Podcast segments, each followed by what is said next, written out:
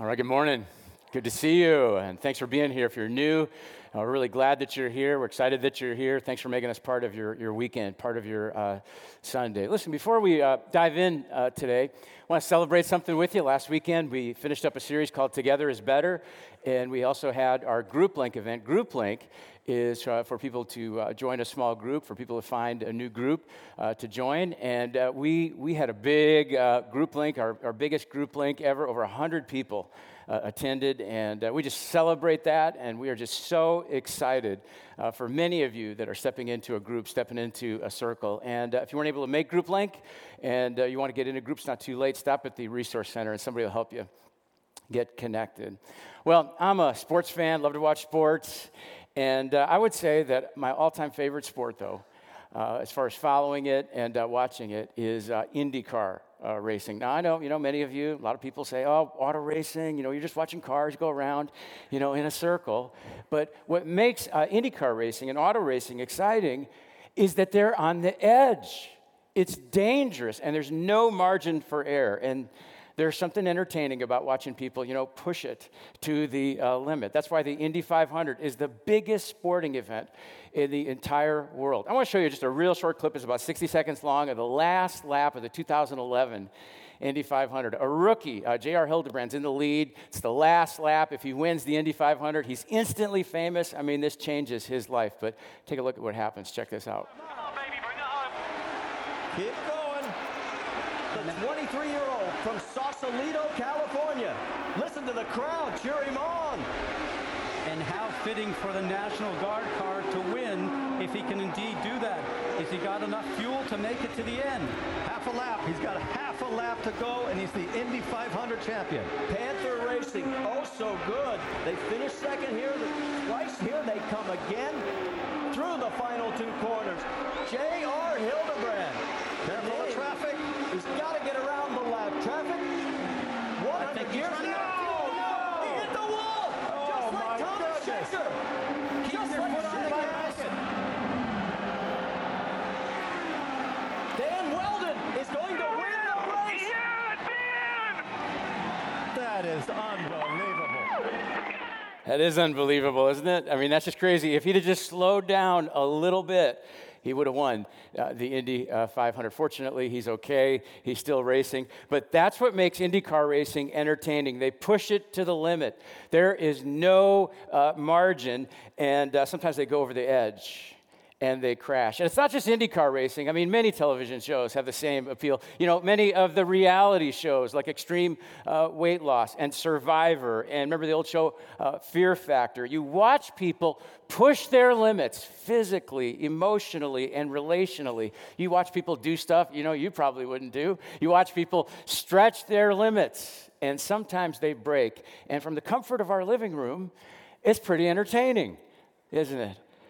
But in the real world, you know, where you and I live, there's nothing entertaining or fun about watching people, you know, live on the edge where there's no margin for error. And if you make one mistake with your schedule, one mistake emotionally or relationally or financially, you wipe out. I mean, it's not fun, you know, watching a married couple that emotionally are at the end of their rope, and one of them just goes past their limit, goes over the edge, and they have an argument, and, you know, one of them says, I just can't take it anymore. I just can't take this marriage anymore.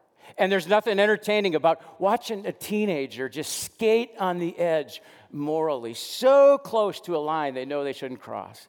And one night they cross it, and they'll probably carry those memories and those scars for the rest of their life. And it's no fun to watch a friend who's at their limit financially, and all of a sudden they get an unexpected uh, bill, and they go over the edge and declare bankruptcy. And all of us know, know what it's like. We, we know it's not no fun to have your schedule so full of stuff. You don't enjoy anything that you do because you're just so concerned about getting to the next thing on time. And so today we're kicking off this new series called Living on the Edge. And we're going to learn the one thing that'll keep us uh, from going over the edge, and that is margin. Here's the big idea for this series, that life is better with margin. Life is always better with margin. I want to show you a picture here to uh, illustrate what I'm talking about. And, uh, you know, this is not my closet, okay? This is not from my house. My wife would, would, would kill me. But, you know, imagine this represented your life, okay? I mean, nobody looks at that and goes, oh, I love that.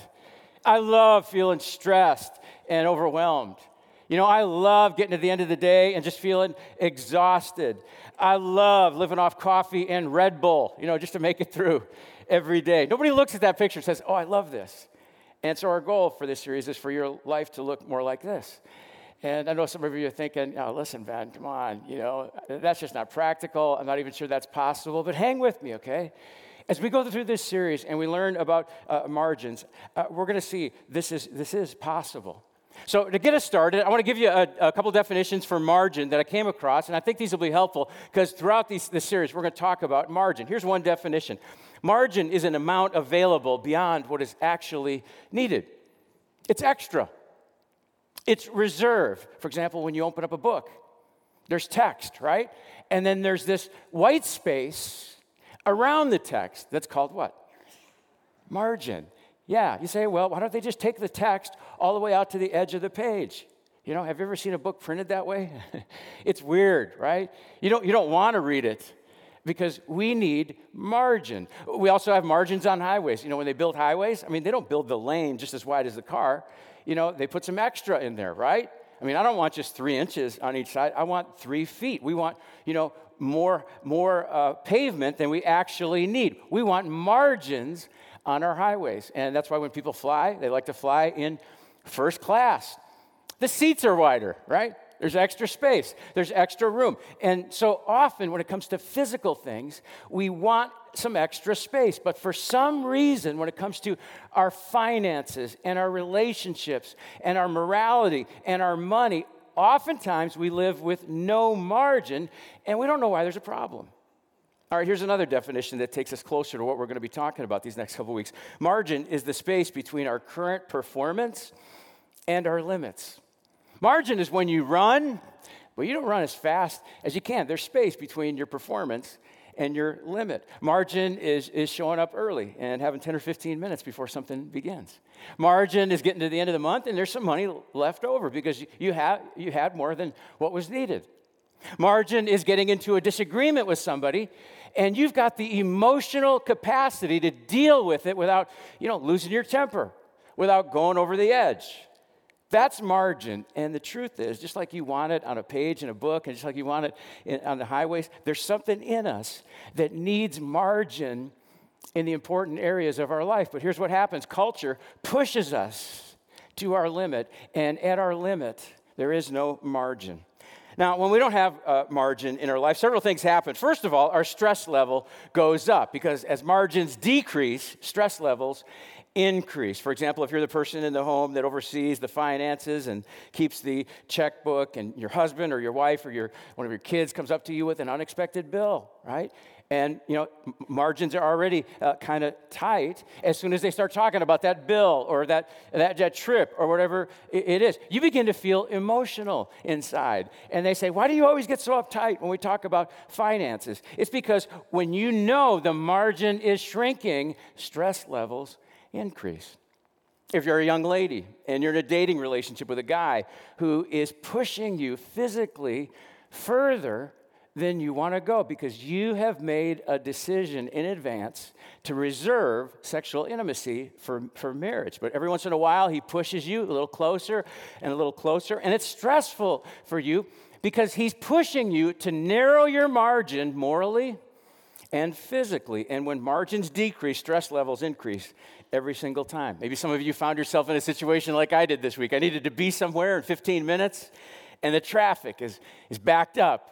You know, the traffic is slow, and, and, and what happens, the closer the clock gets to the time that you need to be there, the more stressed and frustrated you feel on the inside because the margin has decreased, and God made us to need margin. Here's another consequence of a lack of margin. Our focus narrows. We have to become more self-centered. We have to focus more of our of our emotional energy and time on ourselves because, because as our margins decrease, we become aware of what's happening and our need to do something uh, about it. For example, when I, when I speak up here on stage, I don't even think about the edge up here. You know, I stand, I don't know, three or four feet, you know, a, away from it.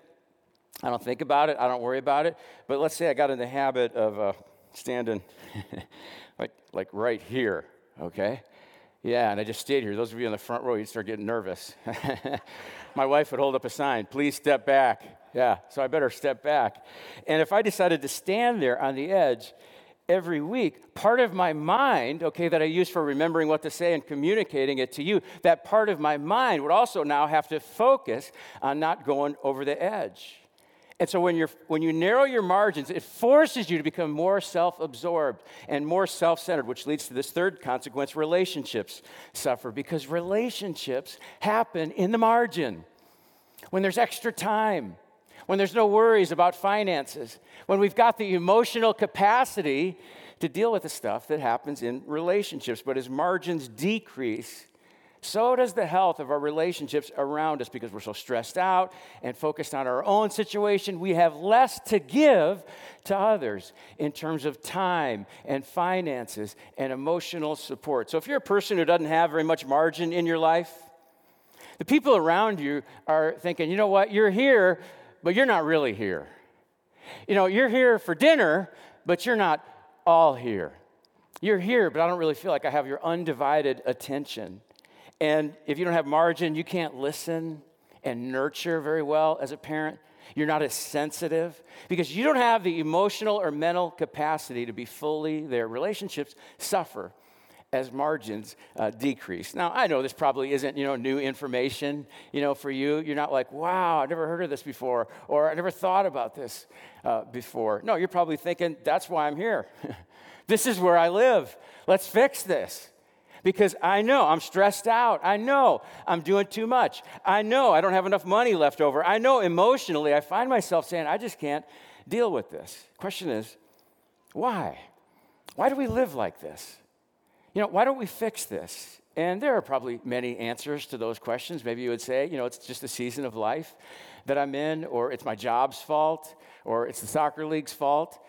And, you know, those may be good answers, but I think there's a bigger reason. And if we're willing to explore it, I think it can help us make progress in this area. You see, I think the reason, the big reason that we live on the edge, edge is this right here. It's fear. We're afraid of something. We're scared about something. I think for some of us, we have a fear of missing out. You know, if I don't sign up, if I don't go, you know, if I'm not there, I'm going to miss out on something good.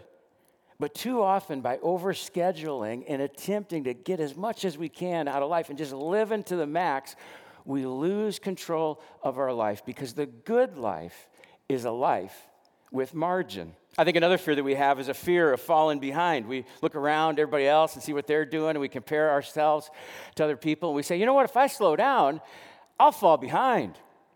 I'll fall behind professionally. I'll fall behind financially. I'll fall behind in terms of experiences and vacations. But many of us actually have more money than ever before, more incredible experiences than ever before. But our calendars are so full that we're too stressed out to actually enjoy these experiences. And then one more fear, and this one's not as common, but, you know, I'll confess, this one can drive me and maybe some of you. We fear not mattering. We fear getting to the end of our life, and our life won't matter, you know, the way that we want it to. We didn't make a big enough splash. You know, we didn't build that organization. We didn't accomplish something great. You know, you didn't uh, make a mark in the business world. And that's not a bad thing, to want to matter. But here's the problem. Reducing the margin in our personal lives is not a strategy for success. Reducing the margin in our personal lives in terms of time and emotions and relationships and money and morality, that's not, uh, that's not a strategy for success. That's a recipe that can lead you over the edge. And so we have all these fears that push us to the limit.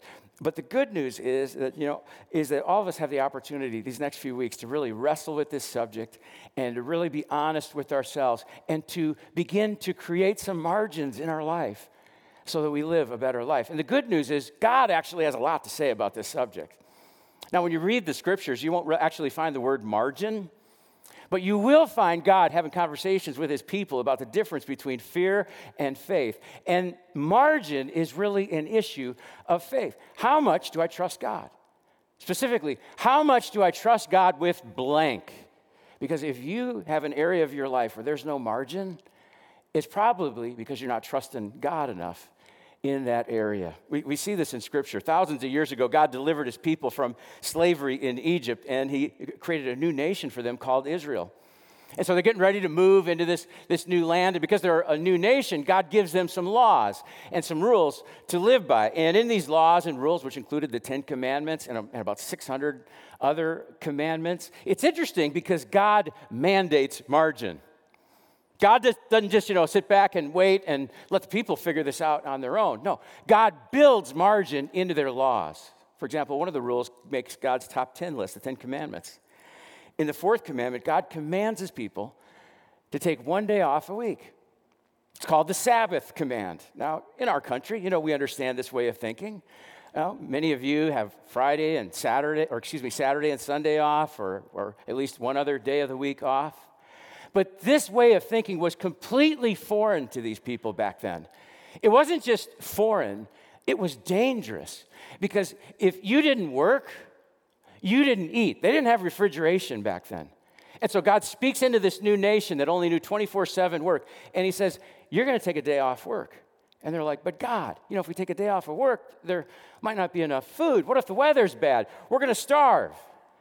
God says, trust me. God says, I don't want you to just fill up your schedule, you know, with work and go, go, go. For twenty-four hours, you cannot work. For twenty-four hours, I want you to spend time with me and hang out with your friends and, and, and your family. God says, I want you to step back from the edge. I want you to create some margin.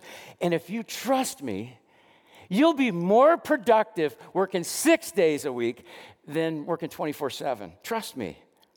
And so the people expressed their, their faith, their trust in God with their schedules by keeping the Sabbath. And God did the same thing with their uh, resources. God mandated this practice called uh, the tithe, which is literally setting aside the first ten percent of money that comes in, giving it back to God by investing in the temple. And so here's what they did back then. Because they didn't have banks, uh, they would take a box or a jar, and when the money would come in, they'd take that first ten percent, put it in the jar, put it in the box, and they would see that jar or box, but they knew they couldn't spend it because God commanded them to live with this financial margin. Just because money comes in doesn't mean it, it goes out. God says, step back from the edge. Come back from the edge and trust me with your finances. And you know what? I will do more, you know, with your ninety percent than you could do on your own with one hundred percent. Trust me. Now, one more example, and this one had to do with their crops. God created this law called gleaning, and I want you to imagine you lived back then, okay, and, uh, you know, you're a farmer, and remember, you don't have any refrigeration, and so you depend on your crops, okay, to make money and, and, to, and, and, and to eat, and so you've got a small farm, maybe you've got a couple people helping you manage uh, your farm, and then God has the nerve to create this, this new law. Now, take a look at what it says here. He says, when you reap the harvest of your land, do not reap to the very edges of the field or gather the gleanings of your harvest. Interesting, isn't it? God literally says, don't go to the edge. Leave some margin. Leave some crop in the, in the ground. And he also says, don't gather the gleanings. Gleanings refers to the crops that would fall on the ground, but they're still good, okay? They, they can still be used for food. They can still be sold for food. But God says, leave it alone. Don't touch the gleanings. And here's why. He says, do not go over your vineyard a second time or pick up the grapes that have fallen. Leave them for the poor and the foreigner. I am the Lord God. God says, you know, I know that after you go through your fields and harvest the first time, you're going to want to go back again a second time and pick up all the gleanings that fell on the ground. But I don't want you to do that. But God, I mean, we need that food. We're leaving money on the table. God says, trust me. Leave it alone. Leave it for the poor. Leave it for the foreigner. Trust me to provide for you and, and bless you. And notice how God reminds them, I am the Lord, your God. And so God creates this new nation, and he says to them, I know that you're, you know, you're worried about producing enough and having enough, and I know that you're going to, you know, push your, your limits and try to get as much as you can, but I want you to step back from the edge and live with margin and trust me, and you will learn to enjoy your life even more. In the Old Testament, God called his people to a life of margin. And then in the New Testament, Jesus comes along and he does the same thing. He says the same thing. One day, Jesus is walking along and some guys come up to him and they ask him a question. Jesus, what is the greatest commandment? They're actually trying to trick him. You know, we got him now. And Jesus says, you know, when you think about your life, when you think about your priorities, love, Jesus said, love the Lord your God with all your heart, with all your soul, and with all your mind. This is the first and greatest commandment. And the second is like it, love your neighbor as yourself. And I want you to notice here that God's number one priority for your life is not, you know, working more, producing more, changing the world, you know, getting to soccer practice on time. Those are all good things. But God's greatest priority is for you to love him and to love the people that he put in your life. And that is going to take some margin in your life. That's going to take time. I'm going to have to say no to some things because God says, make sure that you've got time to love me with all your heart and soul and mind and to love, you know, the other people that I've put in your life. And then you can do what you want with the rest of your time. And then right before Jesus left this world and ascended to heaven, he gathered together his followers, all the men and women and, and families. And he said, here's what I want you to do. I want you to go out in the world and teach everybody what I've taught you. I want you to teach them to obey the things I've taught you to obey. And I want you to go around. I want you to start new churches to help more people find and follow me. And again, what Jesus is saying here is, this is going to take time. This is going to take money. This is going to tax you emotionally because it won't be easy. It was Jesus' way of saying, you have to have margin. You can't really follow me without margin. We're going to see in this series as we go through it that when we squeeze margin out of our lives, you know what we're really doing? We're actually squeezing Jesus and his mission out of our lives. And so I want to give you some homework, okay? A couple questions for you to work on. And if you're a note taker, I hope that you'll write these down. Here's the first question. Here's the first piece of homework. Ask yourself, you know, where do I need margin? What area in your life do you lack margin? And my guess is many of us probably probably know the answer to number one. And so let's move on to number two. This one's a little harder. What fear is connected to it? What's at the root of it? Why are you so driven to marginless living in that area of your life? I mean, why why is that? Ask yourself those two questions. Now, as we uh, continue through this series, I'm pretty sure that some of you are going to have like a little argument with me, you know, in your head. It, it'll go like this, you know, Ben, listen, you know, it's two thousand sixteen, okay? It's my industry. It's just the way it is. It's work, work, work. You know, go, go, go. Uh, you know, that's just the way it is. Okay. I get that, and today is more introductory. Uh, we're gonna we're gonna answer more of your questions in the weeks ahead, but I'll tell you, this is a challenging subject for lots of people, myself included. I mean, sometimes my life feels like an Indy five hundred, but I'm learning I need margin. And uh, I'm learning to appreciate pictures. My wife is a big picture person. I've never really been a big picture person. She's always, you know, framing pictures, taking pictures, framing them, and putting them up uh, around our, our house. But I'm learning that, that pictures actually communicate an important message that I need to hear. For example, here's one from our uh, living room. This is from a couple years ago. There's, there's Marnie, and uh, there's our son, uh, Will. Uh, that was his senior year of, of high school. Will's in, in, in college now, but Will loved playing lacrosse. I think he played lacrosse for seven years, and so we went to lots. We went to seven years of, of lacrosse games. Sometimes we froze in the stands. Sometimes we got wet or sat under an umbrella. Sometimes we won. Sometimes we, we lost, but we always really enjoyed, you know, watching Will and his team play lacrosse. But that's the last game. It's done. It's over. And that picture reminds me that time goes really fast. And kids grow up really fast. They're only children once. They're only teenagers uh, once. And you can never get that back again. And you know what? It's not just kids. I mean, there's many things in life you can't go back and redo. I mean, when you turn thirty, guess what's gone? You know, guess what you can never have back again? Your twenties. Yeah. And same thing with your thirties and forties and fifties. We only get one shot at life, and if we don't get it right, we live with regret, and we say, oh, I wish I would have. I should have. And so here's what I hope you'll do today and throughout this series. I hope that you will invite Jesus to come into your life and help you live a life of margin so that you don't have any regrets.